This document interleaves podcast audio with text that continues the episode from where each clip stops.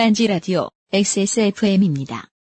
I D W K 혹시 누르셨습니까? 네. 서 계셔야 됩니까? 배 팀장님 의자 떨어졌습니까? 카, 좆됐네. 어, 맞죠. 저 게스트 의자라도 쓰시죠? 저기 세 개 남아있는데? 써도 됩니까? 배 팀장님 됩니까? 됩니다. 저거 세 개 갖다 쓰십시오. 홍성갑이 일어나. 왕자리 앉아가지고 새끼. 한 자리 빕니다. 한 자리 빕니다. 네가 모셔와 거기 서 있는 분 한 분. 저기 비는 자리 많습니다. 안으로 끼십시오. 안으로 끼십시오. 그 옥좌에 앉으실 분. 저기 thro- throne 하나 있고요. throne. 여기 자리 비었답니다. 한 자리. 이 앞에 자리 있네요. 그 주변에 이상한 분들 아닙니다. 물론 천성이 주변인인 분들이 계시죠. 서 계시는 게 좋을진 모르겠지만 왕좌 좋아요. 앉으세요. 여기 두 자리, 여기 네 자리 빈 건가요? 완전 비었습니다. 맨 앞줄 두 자리. 네네네. 일로 오세요. 이제 하죠. 21세기 언론정보학 마지막 시간 그리고 오랜 시간 준비만 하고 방송에 내보내지 않고 있다가 이번 시국에 대입시키자 완벽히 맞아떨어진 논평이 기다리고 있습니다. 2014년 4월 마지막 주 히스테리 사건 파일 그것은 알기 싫답니다.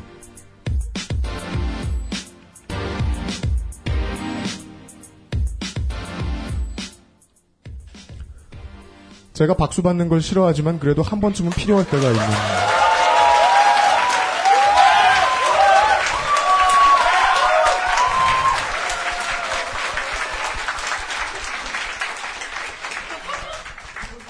이런 사람들을 중우라고 하지요. 반갑습니다. 딴지 라디오 XSFM 히스테리 사건 파일 그것은 알기 싫다. 78번째 시간입니다. 제가 세기로는 34회 만에 공개 방송으로 알고 있습니다. 다시 만나 뵙게 돼서 반갑다는 말씀은 드릴 수 없습니다. 왜냐하면 지난번 공개 방송 때 뵀던 분들은 다 덕후같이 생겼었거든요. 다른 분들이십니다. 아, 이렇게 제 소개를 드리겠습니다. 제가 지난 77회에 21세기 언론정보학 시간에 정준길 씨에 대한 얘기를 하면서 예, 예. 금태섭 변호사를 금태섭 변호사라고 부르지 않고 금민철이라는 이상한 이름을 냈습니다. 이에 관련한 제보가 있었습니다. 월드 SJH님이 금민철 변호사는 누군가? 해시태그 IDWK 밑에 WCFXL님이 그분에게 멘션을 주셨습니다. 저만 이걸 눈치챈 것이 아니군요. 새정치민주연합 해시태그 금태섭 변호사를 해시태그 넥센 해시태그 히어로즈 좌완투수 해시태그 금, 금민철과 헷갈린 것 같네요. 해시태그 IDWK 네, 설명을 드리죠. 금민철 선수 죄송합니다. 그분은 아, 오늘 경기 삼성전에 등판하시는 넥센 히어로즈의 선발 투수입니다. 아, 어떤가요? 올해 잘하실 것 같은가요, 그분? 호진 612 님이 멘션을 주셨습니다. 정준길 저격수는 역시 금민철이죠. 해시태그 IDWK. 킴 위버님이 좌완 커터로 정준기를 날려버리겠어. 해시태그 IDWK. 시사 프로그램 PD 1년 반인데, 아직도 뭘 생각하면 히어로즈 선수들과 자꾸 헷갈리는 프로듀서 UMC입니다. 반갑습니다.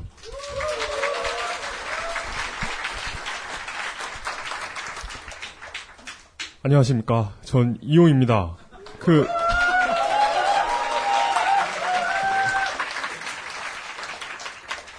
한, 한 이틀 전에 저한테 그 박모모 씨께서 메일을 보내셨어요. 그래서 네.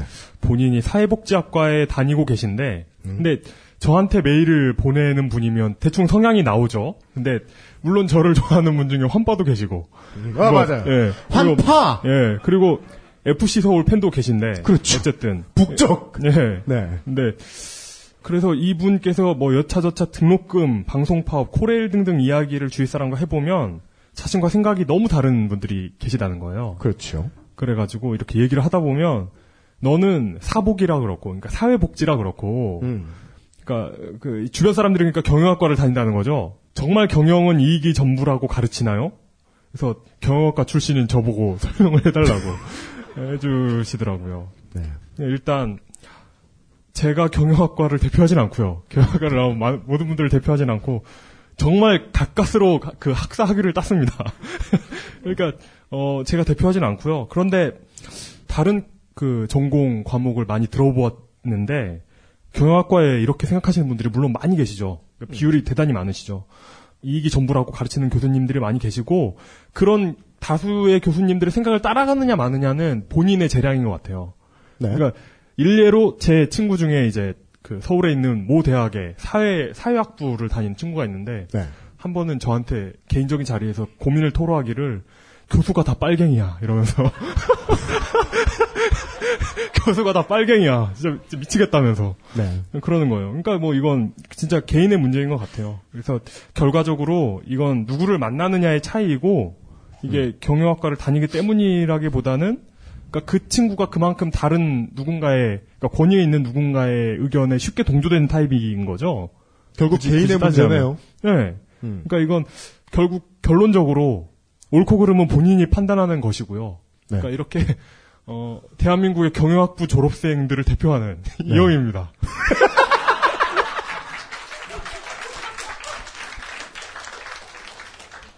네. 이용 본캐 인증 자기소개였습니다. 오늘은 딴지에서 어렵게 모셨던 아, 대한민국 대표 기레기 발글성님과 함께하는 21세기 언론 정보학 오늘은 마지막 회 FAQ 시간으로 준비가 되어 있고요. 2부에는 어, 물뚝심송 정치부장님과 제가 3개월 전부터 이 이야기를 해보자라고 말했다가 결국은 사고가 터지고 모든 어른들과 마찬가지로 어, 뒤늦게 대처하는 모습이라도 저희들이 보여드리게 될 것 같습니다. 1, 2부는 그렇게 준비가 되어 있습니다. 고. 히스테리 사건 파일 그것은 알기 싫다는 에브리온 TV, 자연의 슈퍼푸드 아로니아진, 왠지 더 자연스러운 빅그린 투쓰리 샴푸, 왕초보의 무한실내 컴스테이션, 바디뷰 프리미엄, 생분해 세제, 어스 프렌들리 에코스, AKG by Harman, 커피보다 건강한 아르케 더치커피, 도서출판, 추, 도서출판 추리와 트릭, 적정기술 보청기, 센스, 오파코 가죽, 태블릿 커버가 도와주고 계십니다. 어, 땀나는 거 봐요. 딴지 라디오 XSFM입니다. 사람 피부와도 같은 중성 pH와 식물 성분으로 만든 계면 활성제는 풍부한 거품과 세정력으로 흰옷은 하얗게 색깔옷은 더욱 선명하게 녹성 킥 친환경 펀치 19.9% 생분해 피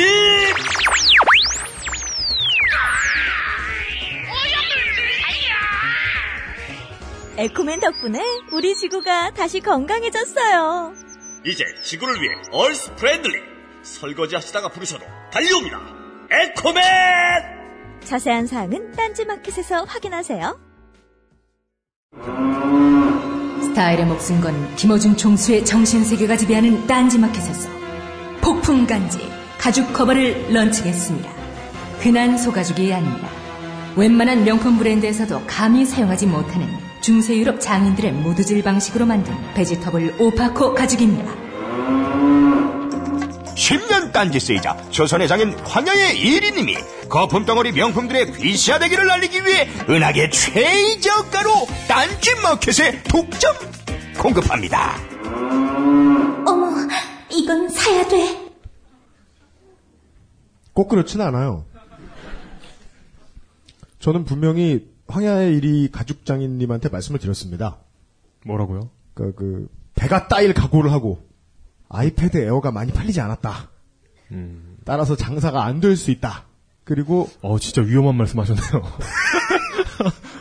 제 가죽으로 된 다이어리 커버가 나올 뻔했어요. 예.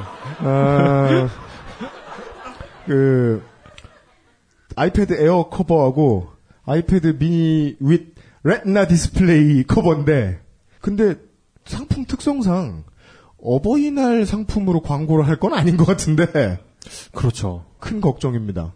여기서 제가 왜 말씀을 드리냐 광고 책임자로서 안 팔려도 제 책임이 아니다. 라는 사실을 확인시켜 드리고요. 그러니까 일단 아이패드 제품군 용, 용만 있는 거죠. 네. 예, 에어하고 미니. 에어하고 미니만 있어요. 어, 바이오리도 사라졌고. 근데 이거 방송에 못 나갈 것 같은데? 이렇게 생겼는데요.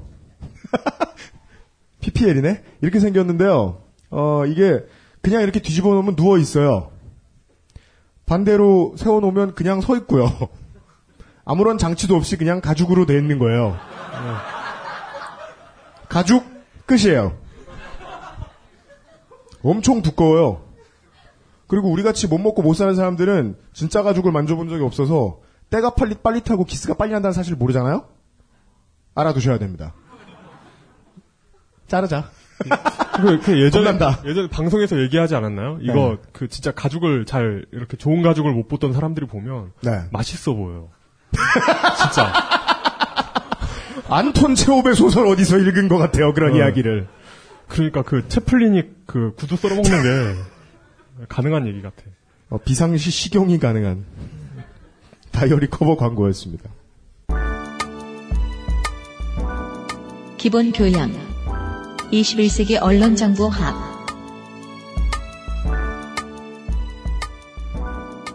기본교양 21세기 언론정보학 마지막 시간입니다. 서두가 길었습니다. 바로 모시도록 하겠습니다. 딴지가 모신 대표 기레기이자 갑자기 악명이 높아진 동심 파괴자 언론 전문가 발글성님입니다. 박수를 맞아주십시오.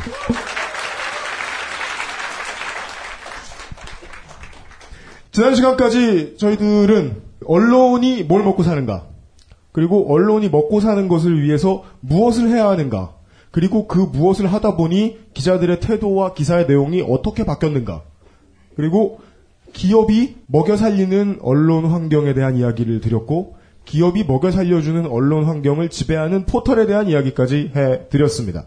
오늘 이 시간에는 그동안 좀 자주 들어왔던 대표적인 질문들을 골라가지고 답을 들어보도록 하겠습니다.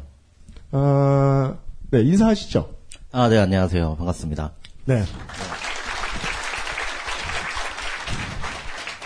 음, 그러니까 그 발교성님 계신 언론사에도 제가 찾아갔었어요. 괜히 차나 한 잔 마시려고. 그랬다면서요. 네. 저, 모- 저 모르게. 네. 이미 회사에서는 다 알고 계시더라고요. 네. 이미 이 방송을 한다. 그리고 주변에 많은 기레기 여러분들도 알고 계시는 것 같더라고요. 저 언론사의 저 기자가 딴지에서 우리 뒷땅 따고 다닌다. 그걸 구경하러 지금. 네. 자기는 기자 아닌 척 앉아 계신 몇몇 분들이 이 안에 계십니다. 반갑습니다. 네. 반갑습니다. 아, 아, 그분, 네. 반갑습니다. 아, 오늘은 기자분들의 질문이 아니라, 음, 일단 트위터리안들의 질문을 먼저 받아보고, 잠시 후에 오프라인에 질문이 있으면 받아보도록 하겠습니다. 첫 번째 트위터의 질문입니다. 박지홍 언더바님입니다. 이분이 흥분하셨어요. 이번 사태 이후로. 그럼 이제 어떤 미디어를 봐야 한 달 말입니까? 가야 한 달 말입니까? 그 다달이 구독할 어떤 매체를 찾으시는 건지 모르겠지만 그러니까 이게 그 오타를 잘만 활용하면 이렇게 감정을 더 격하게 전달할 수 있죠. 네 아, 일단 매우 우울하시다는 사실을 네.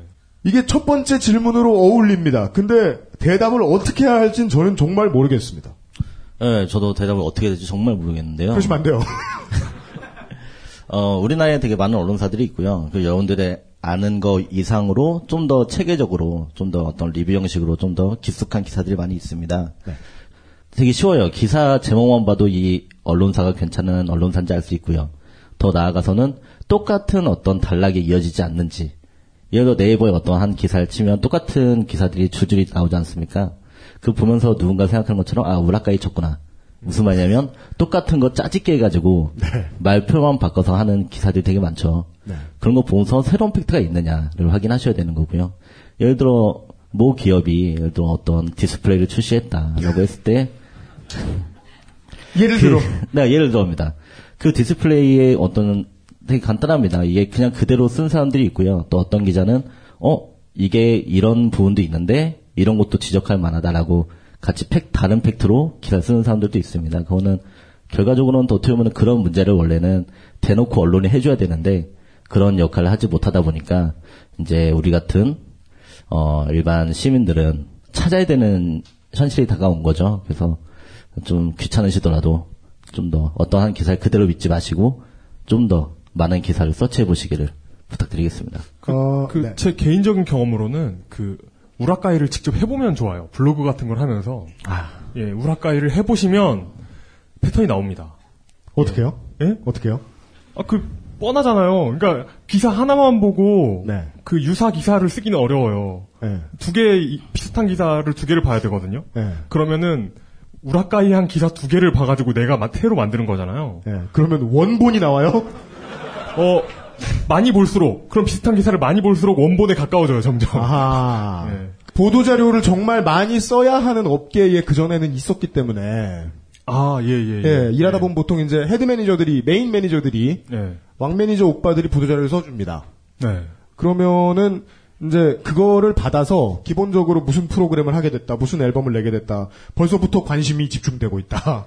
이런 이야기를 끝내가지고 뭐 보도자료를 써서 돌립니다. 보통 복사해서 붙이는데 그나마 성의 있는 사람, 그 연예부 기자들이 보여주는 행태가 한편 네티즌들이지요. 예. 그러니까 이 한편 네티즌들 그 성의 있게 썼다는 뜻입니다. 예. 그러니까 그 한편 네티즌들의 들어있는 또 다른 의미는 뭐냐면, 네. 그러니까 이런 식입니다. 예를 들어 뭐 UMC 새 앨범이 만약에 예를 들어 음. 그 기사 내용이면은 네. 한편 네티즌들은 내용이 한편 네티즌들은 UMC 새 앨범 세상에 네 UMC 새 앨범 이럴 수가 이런 식이에요. 그러니까 존나 안 팔리다니. 그러니까 UMC 네, 원래는. 예뭐뭐 네, 네, 네. 그러니까 내용은 상관이 없어요. UMC 새 앨범이라는 그그 뭐라고 해야 되지? 그 텍스트를 최대한 많이 넣으려고 그걸 만드는 거예요. 아하. 그러면은 이제 abusing하는 거죠 검색 엔진에. 아, 그럼 그거는 그런 거네요. 그 구글에 내가 네. 진짜 궁금한 걸 아무렇게나 막 쳐보면 네. 이용이 전에 얘기했던 그 내용 나오고 그 밑에 줄에 아무 상관없는 소설 같은 거쭉 나오는 그런 페이지들 많이 나오잖아요. UMC 새 앨범 그리고 문이 열렸다 뭐 이런 거. 뭐 그런 그런 거 그런 거 있잖아요. 보감을 휘두르며. 예. 네. 그리고 말했다 UMC 새 앨범 뭐 이런 거 있잖아요. 아, 그러니까 이게 장난이 아니라 실제로 그런 것들과 하등의 차이가 없는 quality의 기사라는 얘기를 우리는 하고 싶은 것이지요. 어 심지어 그런 기사는 네. 그런 그런 똑같은 짓을 하면서 인건비까지 소모하는. 그러니까 발글성님이 아까 예를 들어주신 무슨 디스플레이가 나왔는데 네. 이게 만약에 보도자료 원본이라면 뭐 4K HD 시대 활짝 열려 예. 하고 끝났을 텐데 4K 4K HD 이럴 수가. 4K HD 사고 싶다 뭐 이런 내용을 네. 이런 그랬을 걸 텐데 하면서 예. 만약에 기자가 그걸 보고 정말 어 취재해야지 그런 일은 보통 없지만 네. 취재해야지 생각해서 취재를 했다면 그 내용 뒤에는 수급이 떨어지고 있다 네. 수율이 아직은 불량하다 네. 라든가 실제로 전문가를 만나고 왔는데 가격상 대중화까지는 뭐 10년이 걸릴 것이고 이런 얘기도 붙이고 했을 것이다 이렇게 보면 되나요? 어, 일단 제일 좋은 기사는 여러분들 제목을 읽었을 때 그 내용들을 다 압축하고 있어야 되거든요. 그러니까 제목이 생뚱맞으면 생뚱맞으면 안 되는 좋은 좋은 기사가 아니라는 거죠. 예를 들어 디스플레이 얘기를 했는데 어 디스플레이 대박 막 이런 얘기가 나오면 어 내용을 알 수가 없잖아요. 그냥 어 좋다라는 걸 압축할 수 있는 거지만 사람들이 알고 싶은 거는 이 디스플레이가 어떤 기능을 가지고 있고 뭐가 좋고 또 어떤 게 좋으며 혹시 단점은 어떤 부분들이 있는지 이런 그거 그 정보를 알고 싶은 거잖아요. 근데 요즘에 언론사들 대부분이 사실은 보호자료 뿌려주는 그대로 자기 쓰기 편하게 홍보 역할을 해주고 있다는 거죠. 그 홍보 역할은 홈페이지에 들어가면 이미 제품상에 다 나와 있는 얘기들거든요. 근데 그런 걸 알고 싶어서 그걸 클릭하는 게 아니지 않습니까? 그러니까 이제 그런 거는 사실 제목 보고 어 제목이 내가 궁금한 부분이고 그걸로 풀어져 있었다고 한다면 그거는 읽는 사람한테 좋은 기사가 되는 거고요. 아 낚였네 싶으면 안 좋은 기사가 되는 거겠죠. 보통 이제 하드웨어 얘기가 나왔으니까 다시 다른 예를 이야기해 보면 하드웨어 리뷰 사이트들이 정말 많지요. 네. 하드웨어를 리뷰하는 사이트들은 보통 스폰서가 없고 홈페이지 구성이 잘 바뀌지 않고 운영자가 한두 사람 인데가 보통 리뷰가 매우 충실하죠. 네. 왜냐하면 처음에 리뷰를 잘 쓰다가 그걸 대가로 광고가 들어오기 시작하면 나중에는 청취자분들이 예상할 수 있으시는 대로, 있으신 대로 리뷰 내용이 점점 부실해질 수밖에 없으니까. 단점이 없죠. 모든 제품이 다 단점이 없는 제품 리뷰가 돼버리죠. 네. 어, 뭐 그런 걸로 예측해봐도 될 것 같네요. 아, 네네. 네. 아, 그래서 이런 답변을 아까 박지홍 언더바님께 SOMA0SD님이 멘션을 주셨습니다. 우리 먼 조상들이 독버섯과 식용버섯을 구분했던 방식으로 해야 할지도 모르겠습니다. 조금씩 먹어봐야죠.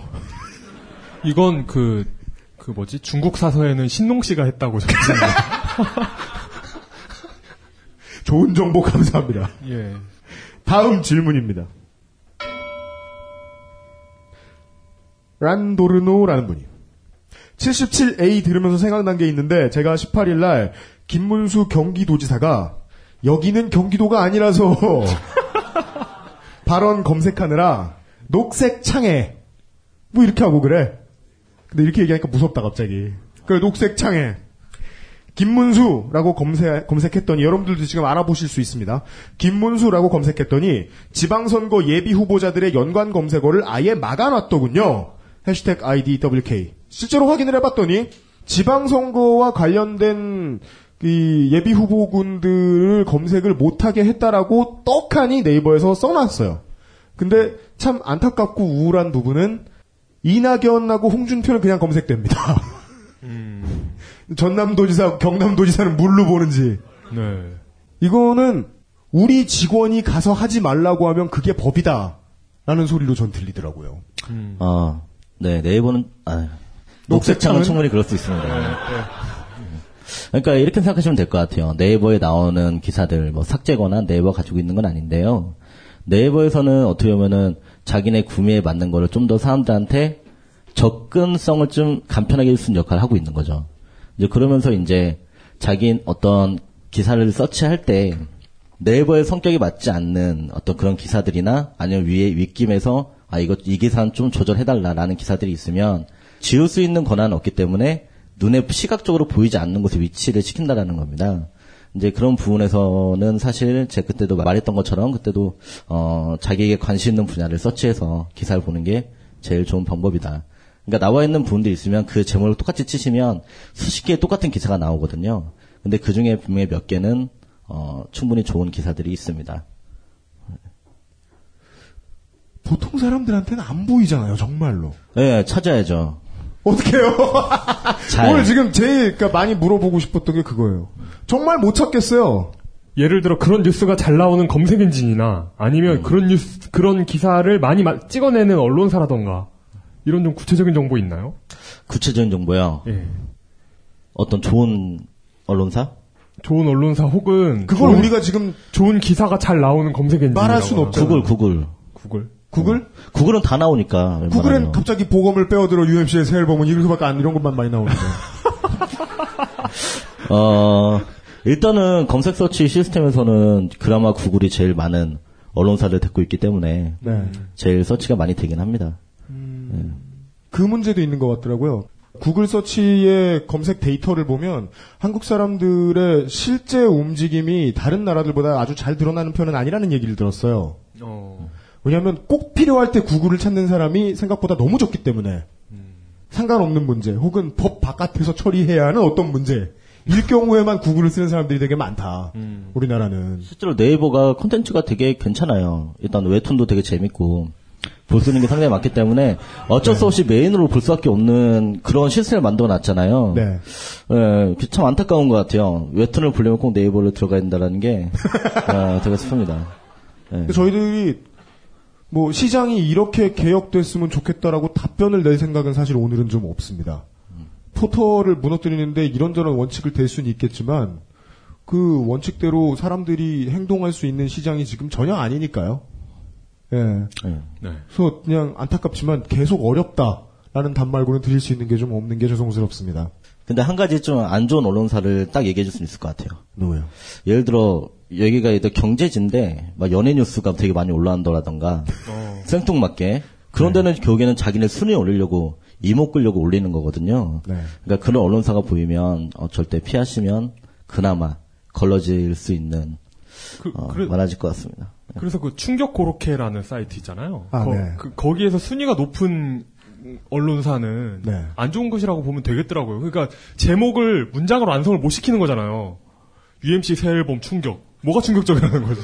뭐, 뭐, 그런 것들. 선주문 전혀 없어. 뭐, 그러니까 그렇게 끝내라는 거죠. 예. 아, UMC 새 앨범 너무 안 팔려서 본인이 충격, 뭐 이런 거. 그러면 그때 충격의 의미는 진실한 거잖아요. 팩트잖아요, 그러니까, 팩트. 예, 예. 내가 진짜 충격을 받았으면. 예. 아, 그런 게 아닌 이상, 아, 이용이 한 얘기의 요지는 그거네요. 문장을 끝낸다. 제목에서. 예. 취재한 내용이 있으면 문장을 아마도 끝낼 것이다. 그러니까 그 외국어. 그러니까 미국 신문을 보면 네. 제가 물론 영어를 잘하지 않지만 외국 신문을 보면 네. 그 제목을 읽는 게 정말 힘들지 않아요? 영어에서는? 왜냐하면 그 안에 예. 어. 그 함축된 내용을 넣으려고 하잖아요. 그 안에 아, 네. 그 기사 내용을 그 몇 글자에 넣으려고 하잖아요. 아, 내가 그러니까- 그 얘기, 예, 예, 그러니까 예. 외국인들이 이해하기 어려운 구조가 나와요. 내가 그 얘기 하려다가, 예. 그 얘기 하려다가 지금 36살이 됐네. 지금 생각났네요. 제가 이 방송을 이 얘기를 하기 위해서 한 것도 있었거든요. 그 한국 언론에 가장 꼴배기 싫고 나쁜 모든 것을 보여주는 습관이 바로 제목에 따옴표지요. 어. 아무 상관도 없는데 따옴표를 붙입니다. 이 따옴표에 무슨 일관성이 있는지 36년간 연구했는데요. 하나 그냥 제가 그냥 느낀 단 하나는 그거였어요. 지금 이 기사를 보여주고 이, 이 이야기를 떠들고 있는 이 언론이 따옴표 속의 말은 책임지지 않겠다. 네. 예. 그거 말고는 다른 일관성이 없더라고요. 삼라 만상의 따옴표를 붙이죠. 안 붙여도 되는데 그거 생각하고 보기 시작하면 엄청 불편하거든요. 이건 왜 따옴표야? 이건 왜 따옴표야? 아, 되게 중요한 얘기가 하나 있는데, 이제 기자들도 어떤 기사를 쓰면은 되게 좀 안 좋은 기사도 많이 쓰잖아요. 그다음에 좀 협박도 많이 받고 네. 그런 데가 많이 있는데 쌍, 땅- 쌍따옴표 있잖아요. 쌍따옴표 누가 말하는 네. 네. 그거는 기자들이 피할 구석입니다. 왜냐하면 아 피하는 네, 그쵸. 아, 피할 수 있는 아, 회피 그- 기술이다. 네. 그렇죠. 이제 진짜로 그게 사람이 얘기한 걸 수도 있는데 그 사람이 얘기한 게 아닐 수도 있잖아요. 이제 그럴 때는 실명이 나와 있겠죠. 누가 이제 쌍따옴표에서 이런 얘기했다. 그거는 그 사람이 얘기한 게 되는 거죠. 근데 만약에 네. 그 사람이 실명이 나와 있지 않고 그냥 생뚱맞게 쌍따옴표를 한다라는 거는 네. 기자가 하고 싶은 얘기가 있는데 이걸 얘기해 주는 사람이 없으니까 피해가는 방법으로 아 그런 건. 많이 아시는 것 같더라고요. 네. 따옴표가 들어가서 한편 누구는 이렇게 얘기하면 그건 기자 본인의 생각은 그럴 확률이 높다는 거죠. 예. 네. 어 그건 맞아. 그랬던 것 같아요. 다음 보시죠. 마요네즈 ZZZ 그 비슷한 얘기입니다. 다음 네이버 벗어나기 진짜 어렵죠. 구글에 검색창만 덜렁 있는 모습 처음엔 정말 적응 안 될 겁니다. 반대로 구글 한참 쓰다 포털 들어가면 어찌나 정신없고 어지러운지 해시태그 IDWK 정말 이런지를 다음과 네이버에 익숙한 분들은 믿지 못할 수도 있을 것 같아요. 저번에도 얘기를 했던 거였는데, 그러니까 외국에서는 검색을 해서 들어가면, 네. 왜- 그 검색을 해서 들어가면 관련 항목에 대한 전문 사이트가 나와요. 그, 그 음. 굉장히 전통 있고, 그리고 권위 있는 전문 사이트가 나오죠. 근데 음. 우리나라 포털은 다음에서 만약에 영화 검색했는데, 뭐, 뭐, 뭐 네이버 영화가 나오는 경우가, 경우가 있다고. 네. 그러지 않잖아요. 그러니까 모든 걸 자기 안에 가둬두려고 하는 시스템이죠. 네이버에서 무슨 물고기 검색하면 광고에 나오는 그 물고기 파는 아저씨 나올 거 아니에요. 음, 그죠? 예. 우리는 오늘 사회가 미쳤다는 얘기를 정말 많이 할 텐데 그 포털 광고를 보면 사, 야 진짜 사회가 미쳤구나 하는 걸 되게 쉽게 볼 수 있는 것 같아요. 검색어를 조작해 드린다고 전국 TV 광고를 하다니. 아니 그러니까 블로그에다가 내가 물고기를 팝니다라고 올리면 검색 엔진의 의무는 올바른 정보일 경우에 그것을 검색해 가지고 검색한 사람들을 그냥 보여주는 게 검색 엔진이잖아요. 정확히는 검색하는 사람들이 올바르다고 판단한 데이터를 보여주는 거죠. 네. 근데 그게 자신이 없으니까 나한테 돈 준 것만 검색 엔진에 걸리게 해주겠다는 거잖아요. 그러니까 이거 검색 엔진이길 포기하는 광고죠. 사실 그 광고는 음. 그냥 우리는 벼룩시장입니다. 뭐 이런 거잖아요. 가로수입니다. 예. 솔직히 이젠 네이버를 검색 사이트로 생각하는 사람들은 없잖아요. 그냥 네이버는 네이버잖아요. 이해가 안 되면서도 멋있는 말 같네요. 네이버는 네이버네요. 예. 네, 네이버를 엄청 찬양하는 말인 것 같기도 하고. 검색 사이트가 아니다. 저는 네이버 솔직히 웹툰 빼면 부러울 거 없는 것 같아요. 예. 쇼핑은 11번가 괜찮고. SK 할인 들어가니까. 네. 네. 음, 저는 옥션 포인트가 너무 많아가지고. 그렇죠. 어, 제가 베스트 맘이에요, 제가. 어, 전 지마켓 씁니다. 마, 마, 맞아요, 맞아요. 맞아요. 그, 그리고 올해부터 네이버가 지금 그 야구 동영상 그, 저, 아, 마사오 야구 동영상 말고 그냥 야구, 야구 동영상 전 경기 하이라이트를 안 보여주더라고요, 이제. 네. 왜요? 다음으로 옮겨갔어요? KBO가? 어... 떻게된 건지? 예. 로비 했겠죠, 로비. 그런 것도 로비 하나요? 어, 당연히 로비 해야죠. 그 생뚱맞게 왜 네이버가 훨씬 더 사람들 많이 보는데. 근데 왜 원래는 인터넷도 중계하는 업체니까 방송국하고 똑같이 네네. 중계권료 가지고 입찰 전쟁해야 되는 게 맞잖아요. 네, 그렇죠. 근데 그런 얘기를 뉴스에서 본 적은 없거든요. 음. 먹고 살기 힘든 넥센 히어로즈가 제일 많이 승질을 내는 것 중에 하나가 중계권료가 현실화돼 있지 않다. 라는 건데 그러면 중계에서 이득 취하는 사람들한테 물어봐야 되잖아요. 네네. 방송국. 그 다음에는 사람들이 실제로 제일 많이 보는 건 포털. 네, 그렇죠. 이번 시즌은 다음. 그 사람들이 무슨 돈을 가지고 그걸 땡겨왔느냐. 그게 공개된 적은 없네요. 생각해보니까. 예, 그거는 진짜 알 수, 제가 얼마 전에 그렇지 않아도 그 네이버 뉴스 스탠드 관계자를 만난 적이 있어요. 아. 예, 이제 저희 그때 만났던 그 경영 지원팀 그분 있잖아요. 네, 아, 그 그분 잘생긴 분, 네. 어, 잘, 잘생겼죠. 네. 이제 그분이 이제 저한테 얘기를 해줬는데 네. 그 네이버에서 이제 그 언론 심사위원 6명인가 7명 정도를 데리고 있대요. 언론 심사위원. 예, 뭐 하는 사람들인지 자기도 모른대요. 아이고, 근데, 누굴지 진짜 궁금해 죽겠다. 근데 그 사람들이 기자는 확실히 아니에요. 그러니까 방송통신위원회에 있는 직책이 아니잖아요, 지금 이게. 교수인데요, 교수. 네. 교수들로 돼 있다고 얘기를 하는데 네. 그거를 직접 이렇게 같이 거래를 하는 사람한테도 공개를 하지 않는데요. 어, 그러니까 예, 그러니까 결국에는 원래 드러나지 않는 건 부패했다는 얘기거든요. 투명하지 않다라는 거고. 네, 그렇죠. 아니, 사람이 판정을 하는데 그 사람을 숨긴다. 그렇죠. 투명, 일단 투명성을 자기네가 스스로 저버린 거죠. 얼마나 병신들이 들어가 있는 거죠? 아, 모르죠. 일반인들 네이, 그렇게밖에 생각할 수 없잖아요. 뭐 네이버에서 일하고 있는 교수 출신일 수도 있는 거고요.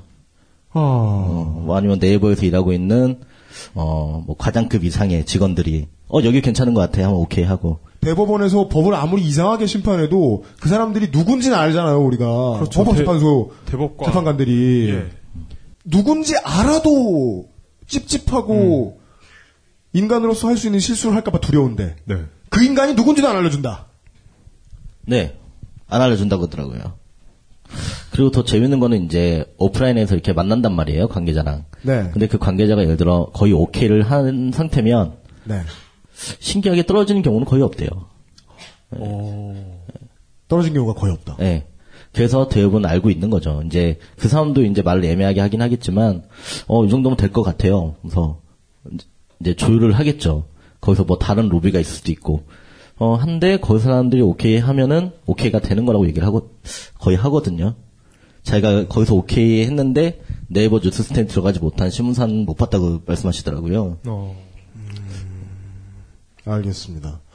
주로 포털에 대한 궁금증들이 많이 나오는데 일단 최초에 이 저희들이 문제 제기를 할 때는 사람들이 좀 더 열심히 취재한 양심을 가지고 열심히 취재한 기사들을 사람들이 쉽게 접할 수 있는 방법이 대한민국에 있었으면 저희들이 방송을 만들어서 이야기하지 못했을 것이다. 라는 변명 아닌 변명을 드리게 됩니다. 그리고 그 다음에는 질문이 아닙니다. 누피912님. 연합뉴스 홍창진 기자. 그것은 알기 싫다를 듣는 것이 틀림없다. 21세기 언론 정보학에 나온 내용의 실천판을 보여준다. 해시태그 IDWK. 그래서 뭔 얘기인가 하고 캡처한 것을 확인해 보았습니다. 네. 이거 사람들이 항의해서 이 홍창진 기자가 썼다가 삭제했대요. 연합뉴스의 글을. 보시죠. 4월 25일에 삭제. 블로그에 방문해주신 여러분, 이분이 아마 그, 이제, 이상호 기자님한테 뭐 욕 먹었다가 화를 내셨거나 뭐 하신 그분들 중에 한 분이시겠죠? 네네. 블로그에 방문해주신 여러분, 감사합니다. 예의는 발라요. 네. 저라고 뭐 용 빼는 재주 있겠습니까? 위에서 시키니 먹고 살자고 하는 짓이죠. 이건 사람을 담그고 묻기 전에 하는 말인데요. 그 위에 프런트도 결국 사장 따까리, 사장은 대통령 따까리, 다 그런 거잖아요. 사장이 대통령 따까리예요? 언론사 사장이? 연합뉴스는 낙하산이죠. 어, 아 그렇구나. 그리고 그 정보 뽑아준 건 여러분들이고요. 왜 저한테만 그러시는지. 야, 쿨함이 진동을 하죠. 솔직히, 아, 솔직히 나왔습니다. 솔직히 여러분을 연합뉴스 기자 시켜줘도 저랑 똑같이 행동할 거잖아요. 이 설득력에 진짜 박수가 나요, 저는 진짜. 예. 멋져요. 왜냐면, 하나도 안 숨기고 얘기해 줬어요. 그 기자는 한 달 후에 한번 서치를 해봐야 될 것 같아요. 연합뉴스에 있는지 없는지. 아, 기자 세계에서 제일 무서운 거는 상사한테 대드는 거거든요. 그 상사의 비리를 얘기하는 건데, 어, 잘릴 것 같은데요? 언론 전문가의 예상이었습니다. 언론 전문가의 예상으로는 이분의 그 일자리를 걱정해 주시는 시즌을 못 채우고 방출당할 것이다. 아니면은 부서가 옮겨질 수 있어요. 이제 지금은 취재부였는데 그냥 편집국으로 옮겨질 수도 있는 거고. 어. 뭐 경비 부서라든가 뭐. 네. 네. 근데 전체적인 상황을 봤을 때 제가 보기에 이분은 나쁜 분은 아닙니다. 맞아요. 맞아요. 맞아요. 나쁜 사람 아니에요. 예. 그러니까 이제 우리 엄마가 이제 그 학교에 끌려가서 자주 하던 말. 아니 우리 모두의 엄마가 애는 정말 착한데 어, 예, 예. 실제로는 그 애는 정말 착했어요. 맞아. 0세에서 3세 사이에 애가 머리는 좋은데. 정말 착했는데 네. 자기가 감당 못할 상처를 너무 많이 받은 거예요. 음, 이 방어 기자가 거센 사람들 있잖아요. 네. 그래서 알고 보면 0세에서 3세 때까지는 홍상진 기자는 정말 착했다. 생각해봐도 개소리예요. 진짜 야비하고 나쁜 사람은 이렇게 글 못 쓰죠. 진짜? 예, 예. 아, 정말 야비했으면 아예 쓰지 않고 그냥 잠수 탔겠죠. 예. 그런가요? 아니, 네. 아니면, 그나마, 네. 아니면 이보다는 교묘하게 썼겠죠. 맞아요. 네. 이게 솔직히 까놓고라는 소리를 막 치면서 블로그나 이런 데 자기 해명하는 사람들은 최소한, 최소- 최소한 그 정도 심리 기전이 있더라고요. 나는 지금 나한테 욕을 막 하는 저 다수의 사람들을 어떻게든 다 설득해 보고 싶다. 음. 대화는 해보고 싶다. 그리고 그 블로그를 해보시면 블로그에 오신 여러분을 환영한다는 얘기가 나오는 건 네. 그 블로거로서는 듣보잡이었던 거예요. 그러다가 그러니까 블로그에 사람들이 많이 오니까 당혹스럽고 뭔가 이렇게 업되면서 아, 예. 갑자기 보람을 얻은 족밥이에요? 그러니까 이, 이 수많은 나를 욕하러 몰려오는 이 사람들이 예. 당혹스럽지만 싫지는 않은 거예요. 주위의 관심이. 예. 아, 아, 그럼 일단 축하드립니다. 네, 잘리기 전까지는 유명세를 즐기십시오. 네, 이런 말씀을 드리면서 어, 트위터 질문은 에, 마치고 에, 잠시 광고 듣고 돌아와서 여기에 계신 여러분들과 지금 신원을 숨기신 기레기 여러분들의 질문도 환영합니다. 잠시 후에 광고 듣고 다시 돌아와서 이야기도 진행해 보도록 하겠습니다. 지금 듣고 계신 방송은 히스테리 사건 파일, 그것은 알기 싫다입니다. 잘 들리고 사용이 쉬운 보청기. 보기 좋게 감춰지고 내게 필요한 기술만 담겨진 보청기. 사후 관리 걱정도 가격 거품도 없는 보청기. 필요성을 느끼면서도 선택법을 모르셔서 고민하던 부모님께 안심하고 선물할 수 있는 보청기. 딴지마켓에서 만나는 적정 기술 보청기 센스. 올해의 어버이날 선물이네요.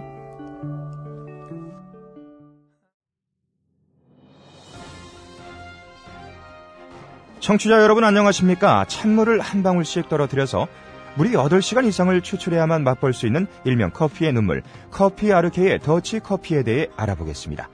김 기자, 더치 커피란 게 정확히 뭔가요? 네. 17세기 대항해 시대 때 네덜란드 선원들이 탄생시킨 커피인데요. 배에서는 끓는 물을 구하기 힘들다 보니 커피 연두에 찬물을 한 방울씩 흘려 어렵게 커피를 모은 것이 바로 더치커피입니다. 네, 맛은 어떤가요? 뜨거운 물로 추출하던 일반 커피와는 완전히 다릅니다. 정말 순하고 부드럽습니다. 게다가 카페인이 적고 지방 성분이 없어 카페인 걱정, 다이어트 걱정, 당뇨를 걱정하는 분들께서 특히 많이 찾으신다고 합니다. 저 그런데 이 찬물로 추출하기 때문에 이 위생 관리가 쉽지 않다고 하던데요. 그래서 더치 커피 하면 커피 아르케라고 합니다. 최상급 아라비카 원두를 사용하고 추출 후에는 국가 공인기관의 검사를 거쳐 친환경 밀폐 유리병에 담는데요. 정말 중요한 건 커피 아르케 상품을 구매한 후 행여 기준치 이상의 대장균이 발견될 경우 무려 1억 원을 보상하겠다고 합니다. 그만큼 믿고 먹을 수 있는 더치커피라는 거죠. 검증된 상품을 은하계 최저가로 커피 아르케 지금 딴지 마켓에서 확인하세요.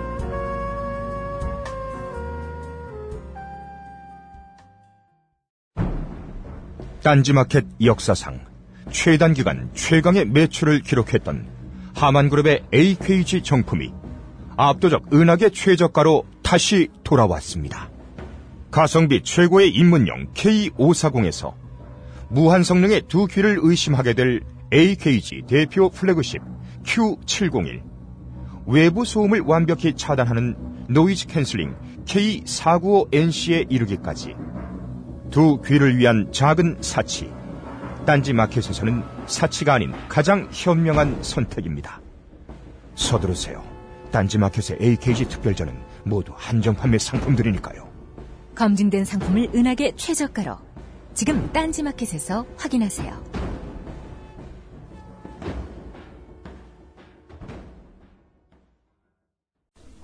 다시 돌아왔습니다. 어떤 것들은 국민들에게 일부러 이런 것까지 다 찾아서 하셔야 됩니다. 라고 말하는 게 참 언론의 입장에서 나 두껍고 나 뜨거운 일이지만 이런 것들을 알아보는 건 재밌을지도 모릅니다. 일간 스포츠지의 어제의 밑에 단에 나오는 그 기사 표제들이 있습니다. 사람들 많이 볼 것 같은 기사들. 한 대여섯 개 쭉 깔아놓죠? 그 중에 한 두세 개 정도는, 어, 레이싱 모델 사진이고요. 보시죠. 상관없는 기사의 밑에 기사들이 나오잖아요. 일간 스포츠 관련 뉴스. 이준석은 바지 선장. 실제, 실세 가진 직원 따로 있을 것. 다 따옴표입니다. 그 다음. 구원파 연예인 A측. 그저 교회 다닌 것뿐. 해명. 그 다음. 김부선. 따옴표. 손석희 씨 이 인간 참지 말고 고발하라. 따옴표. 네 번째. MBC 세월호 사고 보도하면 조작설? 뭐길래? 조작설 뭐, 다음에 뭐라고 썼어요? 뭐? 조작설 다음에 네. 조작설 다음에 물음표 있나요? 네, 물음표 있어요. 조작설? 그렇죠. 네. 뭐길래? 귀척까지 떨어놨어요. 어. 그리고 마지막에 이상호 기자, 타 매체 기자의 네가 기자냐 욕설. 맨 밑에 세 줄에서 이 회사의 위치가 드러납니다. 일간 스포츠는 중앙일보의 자회사입니다. 그래서 김부선 씨의 입을 통하여 손석희 사장의 편을 듭니다. 그리고 MBC를 향하여 너희들은 우리보다 수준이 낮다고 공격합니다. 그리고 이상호 기자를 향하여 중앙일보와 비슷한 논조를 보여줍니다. 세 가지 모습이 각기 다르죠. 이게 중앙일보의 사주가 누구고 이런 것까지 이해해야 이해가 됩니다. 근데 그런 걸 국민들이 다 알고 있는 건 재밌는 일일 것 같아요. 구글 검색하느라 힘든 건 아주 힘들겠지만 이 정도를 판독해가면서 언론을 읽는 건 재밌을 것 같습니다. 말을 하는 직업을 가진 사람은 자기 사정에 맞는 말을 하게 돼 있으니까요. 이게 그 재벌 혈연 위키 이런 거 만들면 재밌겠네요. 재벌 언론 간의 뭐 혈연과 결혼으로 얽혀진 그런 걸 위키로 만들어 놓으면. 아, 네. 거대 개족보. 네, 네, 그 지하철 노선도 같이 돼 있죠. 네. 네, 아, 그거 구할 수 있잖아요. 옛날 기사들 보면 많이 써 있어요. 어, 그렇겠네요. 네. 거기에 얽힌 사건 같은 걸 전부 이렇게. 진짜? 네. 안 돼. 그럼 또 태진아 나오고, 아이고 저런. 어맹뿌 나오고. 얼마 안 가서 기사가 또 내려가고. 그렇습니다. 네, 찾기 힘들어져요. 네. 사실 지금 조용히 있어 찾아보는 게 훨씬 낫습니다. 저희들이 첫째 주 76회, 아, 75회, 76회 때 그렇게 이야기를 했는데, 원래는 기사 올린 거 내리면 안 된다. 언론사가 자존심도 있고 원칙도 있어야 한다. 자기들 실수도 다 보여줘야 언론사다. 청취자분들이 안 믿으셨어요, 그땐. 뭘 내리냐. 지난주부터 아시게 되셨죠. 다 내리고 앉았죠. 그런 이야기들을 밝혔고요. 지금부터는 어, 여기 계신 분들과의 질문과 답변 시간입니다. 오늘도 에, 마이크 준비됐나요? 말해봐. 아, 네. 됐습니다. 오케이. 어, 오늘도 마이크 셔틀에는 어, 카인 홍 기자가 수고해 주시겠습니다. 에, 이제 정말 필요한 컨텐츠로서의 용도가 폐기되었기 때문에 다시 이름을 가립니다. 네. 아, 형 쌍욕해도 돼요? 그동안의 이야기와 관련해서 청취자분들, 여기 계신 관객분들 가운데서 발글성님께 질문을 하실 게 있는 분들께 예, 시간을 드리겠습니다. 손을 들어 주십시오. 제일 빠르셨던 분은 오렌지 체크 입으신 분입니다. 기자분하고 얘기하니까 자기 신상을 까고 가죠. 네. 딴지일보 닉네임 위버멘쉬 쓰고 있고요. 아, 네. 까 아침에 아까 시작할 때 KIMM 유- 위버라고 적혀 있는 금미철 커터 얘기했던 사람입니다. 아, 네. 질문해 주십시오. 오늘 지금 각 포털 보니까 유명 개그맨 이모 씨가 뭐 골프를 쳤다 이런 뉴스가 나오는데 그게 뉴스예요? 예 그게 뭐이 이 세월호 사건 중에 골프 모임을 가져 충격 이렇게 나와 있더라고요.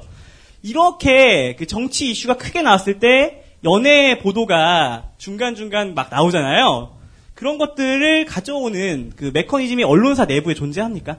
아까 골프 얘기하셨죠? 네. 그게 그런 거예요. 어떤 누가 뭐 개그맨이 그 골프를 쳤어요. 근데 큰 사건이 있었잖아요. 근데 그대로 쓰면은 기사가 안 되잖아요. 근데 그걸 꽈서 아니 이런 식의 골프를 쳐? 라고 하면 사람들이 클릭을 하겠죠. 그런 식으로 기사를 쓰는 거예요. 예. 이해가 잘 안 되시죠? 그러니까 이런 겁니다. 예를 들어 어, 새누리당이 아 그 무슨 당이 이제 그 큰 사고가 있었을 때 그때 어떤 자기네끼리 어떤 회동을 했었어요. 그래서 어떤 기자가 어 이런 시기에 막 너네끼리 모임을 가지면 되냐? 현장에 가야 되는 거 아니냐? 이런 시국에 너네끼리 왜 그런 걸 하고 있냐라고 얘기를 했는데 그러니까 사실은 이 사건 났다고 해서 일하지 않으면 안 되는 건 아니잖아요. 일해도 되는 거잖아요. 근데 이제 그거를 그런 식으로 까서 기사로 쓰기도 하거든요. 그럼 사람들이 생각할 때는 그냥 왠지 그게 와닿는 거예요. 어, 골프 별거 아닌데 이 시기에 골프를 쳐? 그럼 이제 클릭하게 되는 거죠. 그러니까 그런 식으로 꽈버린 거죠, 기사 자체를. 가장 중요한 작동의 요체는 결국 클릭 수라는 거네요. 아, 그렇죠. 클릭 수 때문에 그냥 아무 생각 없이 골프 친 사람들을 죄인으로 만들 정도는 된다. 그렇죠. 클릭수가 높거나 아니면은 그 개그맨 매니지먼트에서 야 기사 좀 내려줘라고 할 수 있는 거죠. 일단은 기사를 썼을 때 기사 전화가 오는 건 되게 좋아해요 기자들이. 어 이건 내가 기사 잘 쓴 거예요. 아, 그 렇게 생각하게 됩니까? 그러면 회동도 할 수 있는 거예요. 어. 만날 수도 있고 술도 마셔요. 아.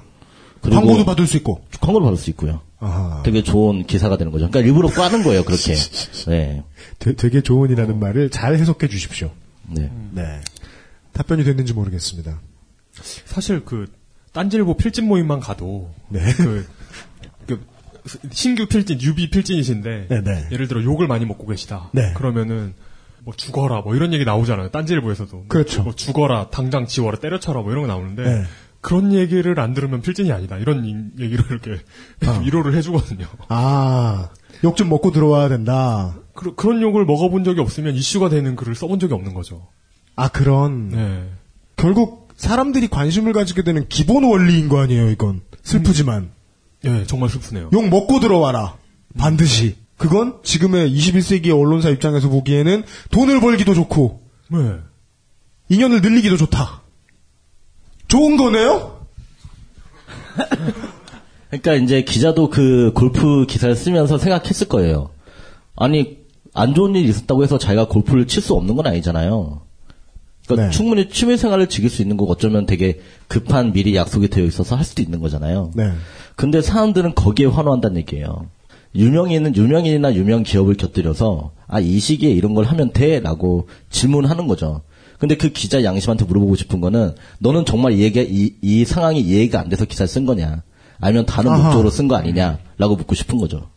저는 그 얘기 들었었어요. 군사 쪽 담당하는 기자가 어떤 일정한 이제 수준의 피해가 생긴 재난 상황이 발생할 때마다 혹은 북괴 도발 정도가 있을 때마다 그걸 취재하러 안 가고 반드시 저 송파구 거여동에 있는 국군 체육부대 옆에 붙어 있는 컨츄리 클럽 어. 골프장에 가 기다린다는 거예요. 왜냐하면 휴일엔 반드시 장성들이 운동하러 오니까 거기. 그렇죠. 그거 쳐다보고 재작년에 썼던 그 기사 복사해서 쓰려고. 아, 진짜 생산적이다. 그렇게 쓴 거죠. 어. 거기서 중요한 질문이 박일성이 말씀해주신 그거네요. 기사 쓴 기자 너 진짜 이게 문제라고 생각하냐? 그러니까 그 이런 거 뭐 이런 뉴스에 나오잖아요. 이런 시국에 누구는 뭐 하고 있어 뭐 이런 기사 나오면 네. 사람들이 그 삼겹살 구워 먹으면서 그런 걸 욕을 하고 있어요. 소, 소주 마시면서. 그 다음에 2차에 노래방 가고. 네. 그러네요. 확실히 다른 건 몰라도 이런 결과는 나왔네요. 그 언론을 읽는 사람들의 수준을 낮춰 놓았네요. 저열하게. 예. 그거 안 보고 살아도 되는 사람들을. 네. 다- 답변이 충실했는지 모르겠습니다. 다음 질문을 받겠습니다. 가장 빠르셨습니다. 트위터 닉네임 말꼬리 잡기 전문가로 있고요. 이번에 뉴스타파가 카카오 스토리를 통해서 우리는 정말 자극적이고 세월호 관련해서 자극적이고 정말로 자극적인 사진들이 많았는데 유족들을 두 번 상처 준 일 같아서 밝히지 않았다라는 글을 읽었어요. 네. 이거에 대해서 이제 아 한편으로는 아 뉴스타파 정말 언론으로서 양심이 있는 것 같다. 최소한의 예의는 지키는 것 같다. 라는 생각이 들었는데 또, 또 생각을 해보면 이분들은 그 글을 읽는 사람들이 마음에 받은 상처를 대비해서 그걸 안 내신 거잖아요. 네. 그래서 이제 이용 기자가 예전에 썼던 환장고기. 만약 그걸 안 냈으면은 수많은 환파들은 마음이 편했을 텐데. 물론 이거 되게 큰 비약이란 것도 알지만. 네, 지금 제가 집중해서 해석하고 있습니다. 네, 큰 비약이란 것도 알지만 언론인이 과연 글을 읽을 사람들의 마음을 신경 쓴다는 게 네. 그게 언론을 내린다의 기준이 어디까지일까가 되게 궁금해요. 기사를 내린다의 기준이 기사를 내린- 어디까지일 것인가? 예. 박일성님이 답해 주시겠습니다. 기사를 낼 수가의 기준은 우리가 알고 있는 특정 사람들이나 특정 기회, 기업의 피해가 되거나 이미지에 피해가 된다고 생각하면 내려갑니다. 사람들이 받는 상처에 대해서는 기사가 크게.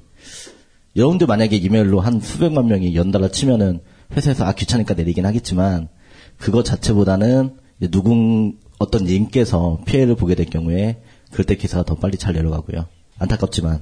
그리고 뉴스타파 얘기를 했는데 사실 뉴스타파가 지금 이제 정말 아 물론 그나마 어떻게 보면은 어 우리의 입장을 제일 잘 대변해주는 수도 있겠지만 제가 기사 봤을 때는 되게 자극적인 분도 사실 많아요. 그러니까 뭐 이렇다 해서 몰려주시면 안 됩니다. 원래 제가 그때도 얘기했듯이 균형을 맞춰줘야 되거든요. 그러니까 이럴 때 또 돈 벌면 또 이- 이상하게 될 수 있기 때문에 네. 그러니까 그런 그산 사람들이 언제나 미안한 게 그거죠. 살아있는 사람들은 어, 희생당한 사람들을 희생으로 내몬 시스템을 계속 유지하면서 살아야 되니까. 그래서 이런 되게 우울한 이야기도 나름 가치 중립적이라고 실드를 쳐가면서 할 수밖에 없습니다. 뉴스타파와 고발뉴스가 얻게 된 상대적 이익은 막대합니다. 맞습니다.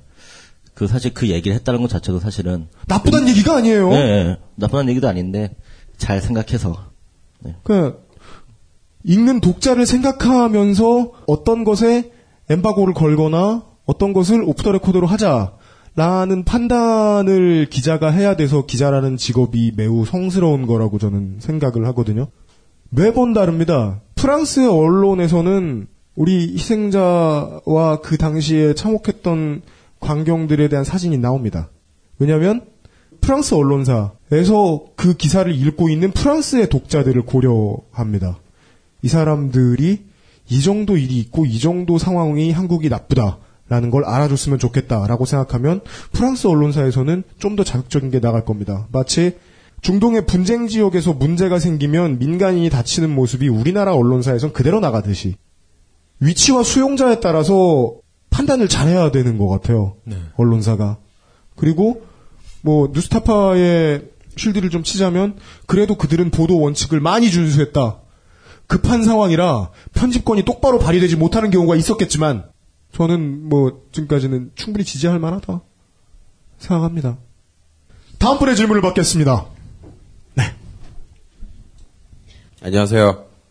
예, 그 신상을 까십시오. 아 예. 전 동경에서 왔고요. 아까 뉴욕에서 오셨다는 분 때문에 아, 네, 붙여서 지셨군요. 예, 졌- 졌어요, 졌어요. 뭐 엎어지면 큰일 났는데도 네. 예, 그래서 졌고요. 저는 이성철이라고 합니다. 그 반갑습니다. 다름이 아니고 사실 언론의 현실에 관해서 이야기를 하는 것 뿐인데 그것 자체만으로도 동심 파괴자라는 이름을 얻으셨잖아요. 네.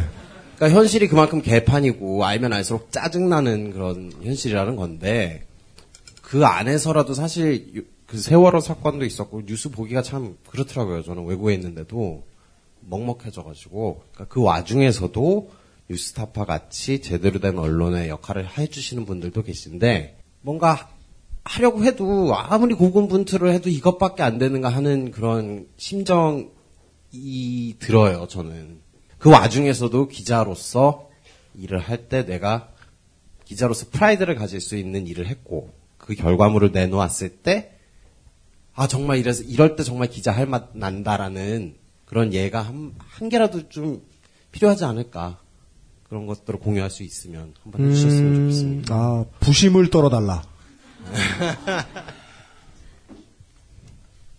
어떤 사례를 얘기해야 될지 잘 모르겠는데요. 일단 기업은 몇 번 죽여봤거든요. 그런데 기업 파괴자. 그게 사람들한테 이득이 되는지 안 되는지는 잘 모르겠어요. 양심적으로.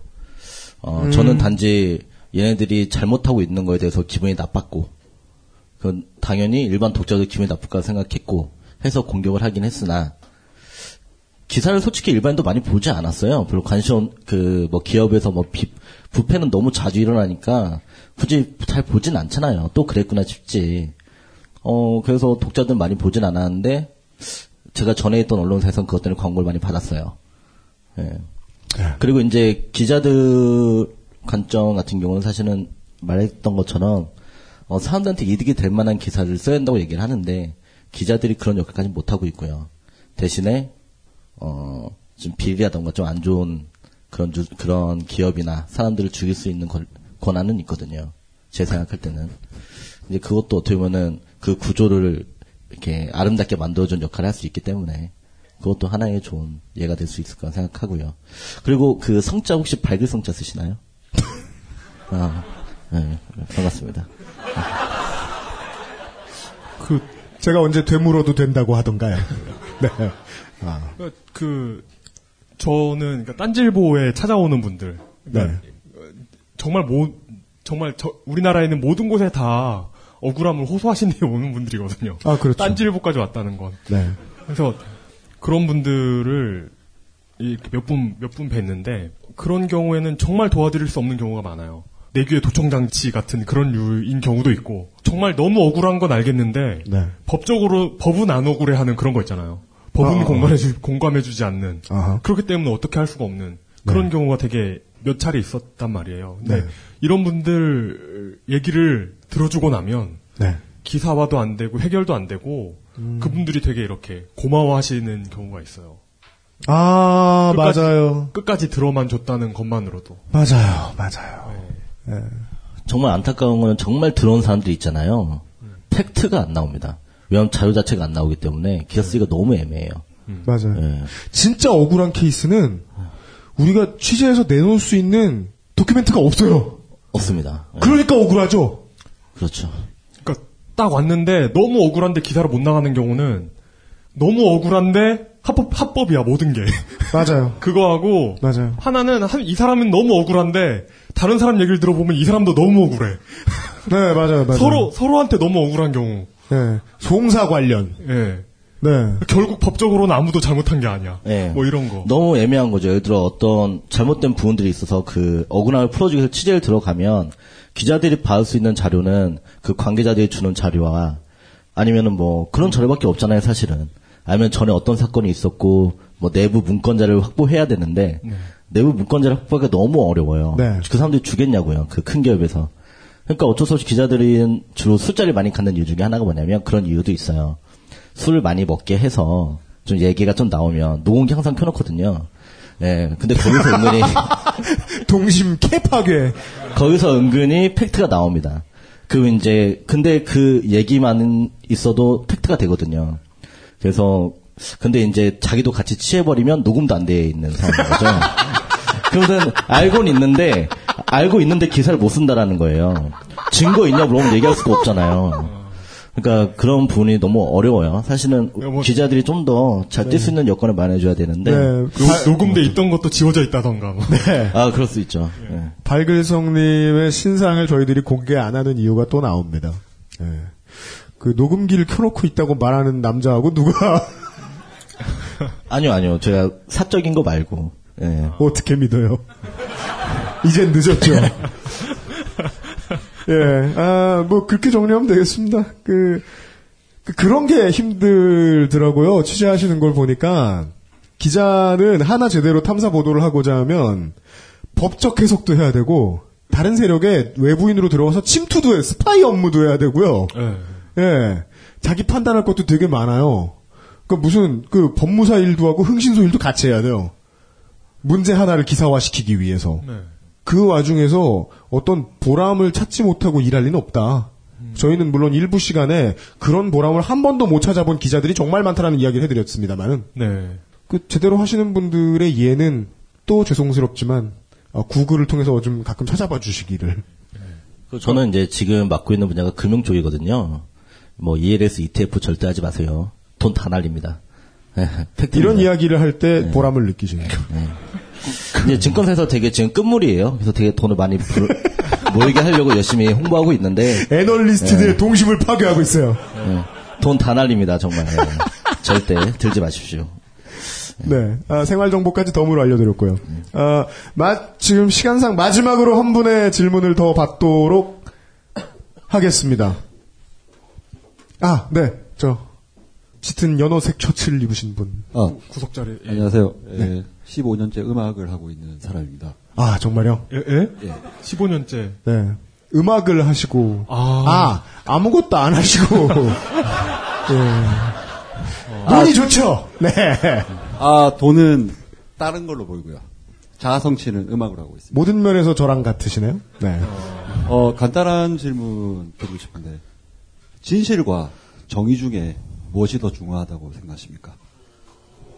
만약에 진실이 사회적 정의를 깨뜨리게 되는 상황이다. 그러면 언론인으로서 어떻게 하셔야 되나요?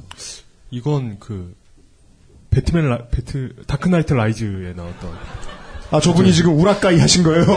아, 크리스토퍼 아, 놀란의. 그, 그건 아- 그건 아니 그렇단 얘기는 아닌데 예. 그 영화를 보고 이렇게 드는 생각이에요? 예.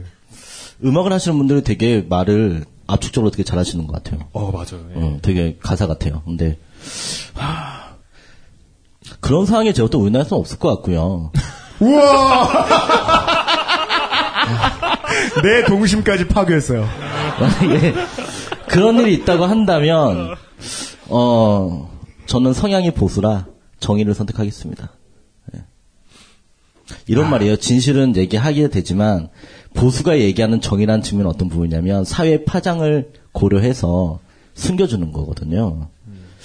근데 모르겠어요. 과연 그게 지금 사는 사람한테 이득일 수 있지만 과연 우리 2세들한테는 그게 이득일지 예, 고민해봐야 되는 문제라고 생각합니다. 그 제 생각에는 그 진실을 말하는 것도 진실을 건조하게 진실을 말하는 것도 제제 사견으로는 거짓말을 하는 것일 수 있다고 생각하거든요. 왜냐하면 진실을 말하, 말한다고 해도 A라는 진실을 말하고 있다면 B라는 진실을 말하지 않는 것에서 거짓이 생길 수 있다고 보거든요.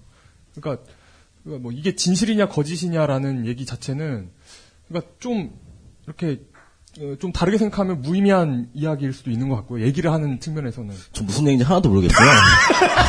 일단 그냥 다 쓸게요. 다 쓰겠습니다. 그냥 뭐든 나오면 예. 저도 먹고 살아야 되니까. 예. 이용의 뛰어난 언수를 파괴하셨어요. 그냥, 아, 오늘 마운틴 킹이시네요, 오늘. 네. 그리고 제발 우리나라에서 그런 고민을 할 수 있는 계기가 좀 있었으면 좋겠습니다. 어. 예. 네. 되게 마지막 질문으로 괜찮은 것 같아요. 네. 어찌 보면 그걸 고민하는 직업이 기자가 아닌가에 대한 반문처럼 들렸어요, 저는. 그러니까 사회를 유지하기 위해서 둘 중에 뭐가 필요하냐. 매번 고민하라고 기자란 직업이 있는 것 같아요. 그리고 저희들의 고민을 도와주신 분이 한 분 방금 지나가셨습니다. 아, 쉬는 시간 직전에 한 덕후분이 제게 접근하셔서 이런 이야기를 보여주셨습니다. 연합뉴스의 홍창진 기자가 블로그에 썼던 글이 홍창진 기자가 쓴 게 아니래요. 예? 해킹이래요. 진짜요? 그래서 지금 이런 증거짤을 제가 확보했습니다. 홍창진 기자의 아이디로 다시 누군가가 로그인을 해서 내가 아직도 홍창진으로 보여? 보이진 않지만 어차피. 저 홍창진 아니에요. 홍창진으로 누구나 사칭할 수 있다는 걸 보여드리려고 테스트 겸 올려요. 유능한 덕후에게 우리가 낚였나 봐요. 아 근데 정말 안타까운 거는 그것도 진실인지 모르겠어요. 그죠? 사실은 이게 콩창진 기자의 체세포 분열일 수도 있잖아요. 어.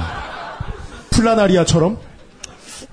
만약에 홍천님 기자가 아니라면 어, 잘리지 않을 겁니다. 아, 미안, 미안합니다.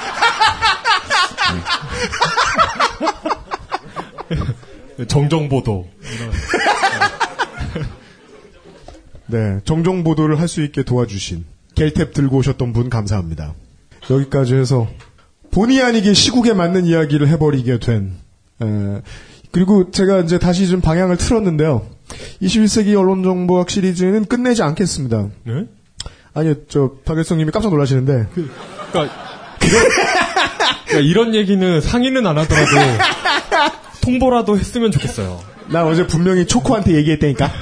어, 그 박일성님이 아니시더라도, 박일성님도 이제 저희의 중요한 자원입니다만, 아니시더라도, 어, 언론의 구조에 대해서, 언론의, 대한민국 언론의 DNA에 대해서, 우리에게 재미있는 이야기를 들려주실 수 있는 많은 분들을 앞으로도 좀 수소문하고, 계속해서 이 얘기를 다뤄볼 생각입니다.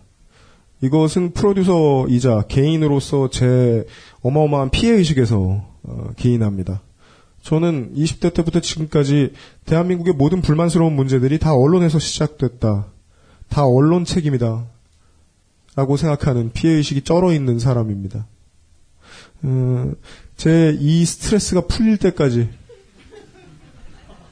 개인적인 불쾌함을 최대한 동원하여 안 불쾌한 척 하고 이 방송은 계속 만들 생각입니다. 어, 그 토대를 닦아주신 에, 무엇이든 파괴하는 언론 전문가 발글성님이 지난 5주간 수고해 주셨습니다. 감사합니다. 수고하셨습니다. 수고하셨습니다. 수고하셨습니다. 1부 여기까지 정리하고 충분히 화장실을 쓰시고 지금 제 이야기를 듣는 순간 1층의 직원들은 존나게 에스프레소를 짜고 있습니다. 15분 후에 2부에서 물뚝심성 정치부장님과 다시 만나 뵙겠습니다. 잠시만 쉬었다 가죠.